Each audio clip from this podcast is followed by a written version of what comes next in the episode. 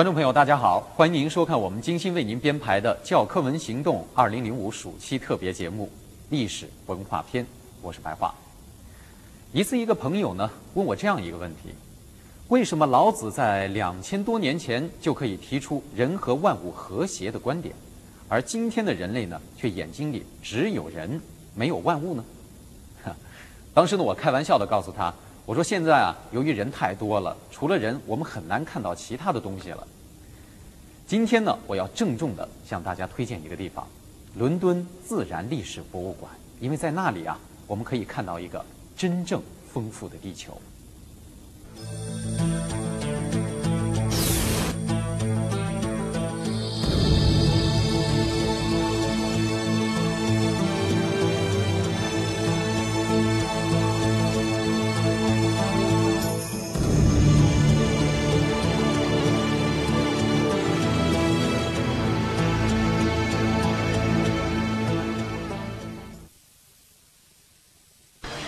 你想身临其境的感受恐龙生活过的世界吗？你想看到地球诞生与火山爆发的生动演示吗？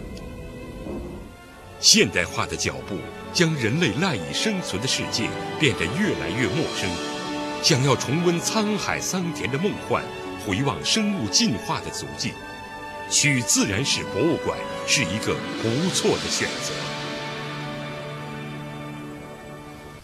伦敦的自然史博物馆位于文化气息浓厚的南肯辛顿区，它的外观带有中世纪的教堂风格，反映出维多利亚时代对大自然的礼赞。This is the Natural History Museum. Uh, we are one of the biggest natural history museums in the world and one of the leading natural history museums in the world. And our museum here was founded in 1881 by um, Richard Owen. Before that, we were based in the British Museum, so we've got a close connection with all the museums in, in London. 走进博物馆的中央大厅，一只硕大无比的恐龙骨架足以吸引每一位来客的目光。这是一只以植物为生的恐龙，从头到尾长达二十六米。一亿五千万年前是这个星球上最大的动物。无论是在银幕上，还是在博物馆里，恐龙对于孩子们都会构成巨大的吸引力。在自然史博物馆，你可以看到各种与恐龙有关的标本、模型、图片，一些可以互动的视频演示，还能让人们更进一步了解恐龙的生活习性。通过它们。一个亿万年前的生物种群将栩栩如生的在你眼前再现。自然史博物馆的主要目的是展出全球的动植物，因此，恐龙馆只是整个展览内容的一小部分。Our museum studies the natural world, and we have 320 scientists. Who work in the museum researching animals, minerals, plants, uh, insects, and botanical specimens to find out more about the natural world. 在跟动植物有关的展览中，博物馆按哺乳动物、生态学、野生动物乐园等几个部分进行分类，展示了生物之间、生物与环境之间如何相互作用，并形成一个繁荣的群落。伴随着人类的干涉，生物群落又发生了哪些变化？这些展览吸引了大量渴望了解自然的孩子。We, we, most of the people who visit are families with children, and you will see today lots of young people in the museum, and that's great for us because we want to help people at an early age to appreciate the natural world. And about 160,000 people pupils come on a school visit as part of their learning and their uh, school programs to help them towards their exams. 自然史博物馆为各个年龄段的人开设了教育课程和项目。对于带领孩子们前来参观的教师，博物馆还会派人给他们一些专业建议。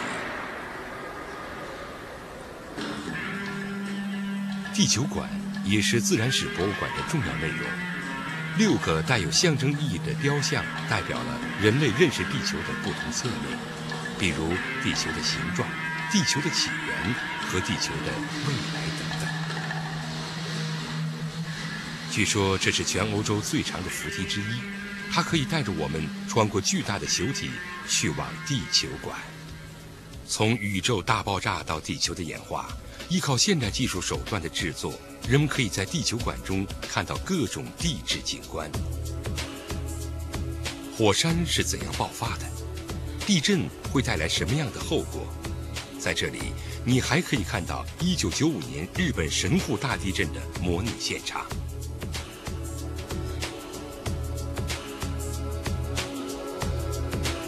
山脉曾发生过什么样的位移？河流的流向可以改变吗？地球的气候又是如何变化的？地球上储备了多少宝石和矿产？地质科学家如何发现矿物和能源？怎样控制不断增长的能源需求？毫无疑问，地球馆是一个生动的地理课堂，有着如此丰富的展览内容。也难怪它能吸引全世界的游客来这里参观。Each year, the Natural History Museum receives over 3 million visitors just coming to our museum. But that doesn't include all the visitors that go to our exhibitions that tour around the world. An additional 2 million people go to those. And all the people that visit the museum through our website, that's an additional 7 million. So altogether, we get over 13, 14 million people who come to our museum in one way or the other every year. Now, coming to the museum here in London, um, we have about 38% of those people come from overseas, and we welcome people from all around the world. It's fantastic when you go into the galleries, you can see all sorts of people talking all sorts of languages, and it's great to see them looking at specimens that come from their country. It's fantastic. 大量的动植物标本、岩石和矿物质从世界各地搜集而来，可不光是为了展览， 它们还可以供专家们进行科学研究。是的，自然史博物馆还是一个充满活力的科研机构。The Natural History Museum, unlike other museums, isn't just a place to store objects. We have a fantastic collection, over 70 million specimens in our collection. That's a huge responsibility, kept here in London and in, in other sites. But the, the main reason our collection is unique is that we have 320 scientists working on that collection, which is a model of the natural world and we're researching the collection and looking after it.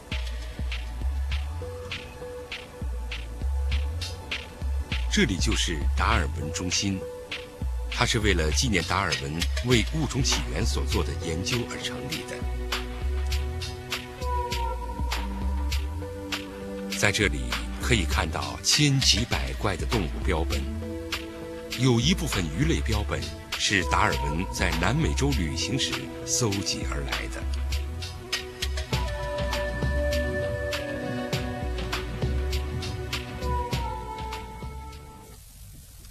生物医学更是博物馆科研领域中发展最快的项目。为了妥善保管这些供研究用的标本，科研人员必须定期对标本进行分类。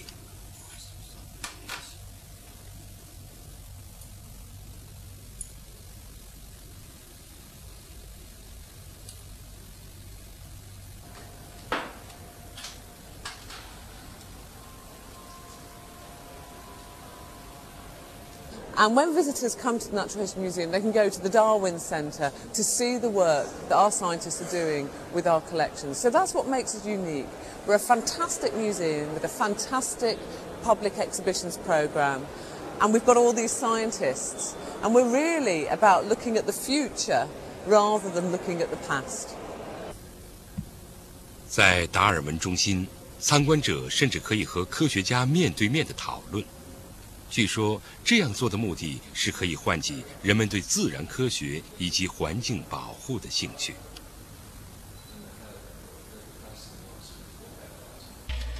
自然史博物馆营造了一个充满梦幻的空间，很多电影、广告、音乐、电视的剧组都把这里当作理想的拍摄场地。自然史博物馆更是一个生机勃勃的课堂，它让人们在这里懂得如何与自然和谐相处，共建人类美好的家园。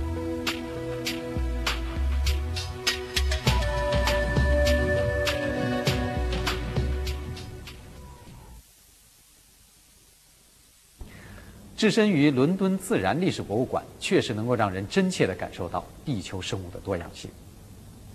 明天呢，我们还将走进位于伦敦泰晤士河南岸的泰特现代艺术馆。也许这个艺术馆呢，可以使您联想到北京的七九八艺术工厂和云南的创库，因为它们都是由废旧的厂房改建而来。请明天同一时间继续关注《英国博物馆纵览》的第四集。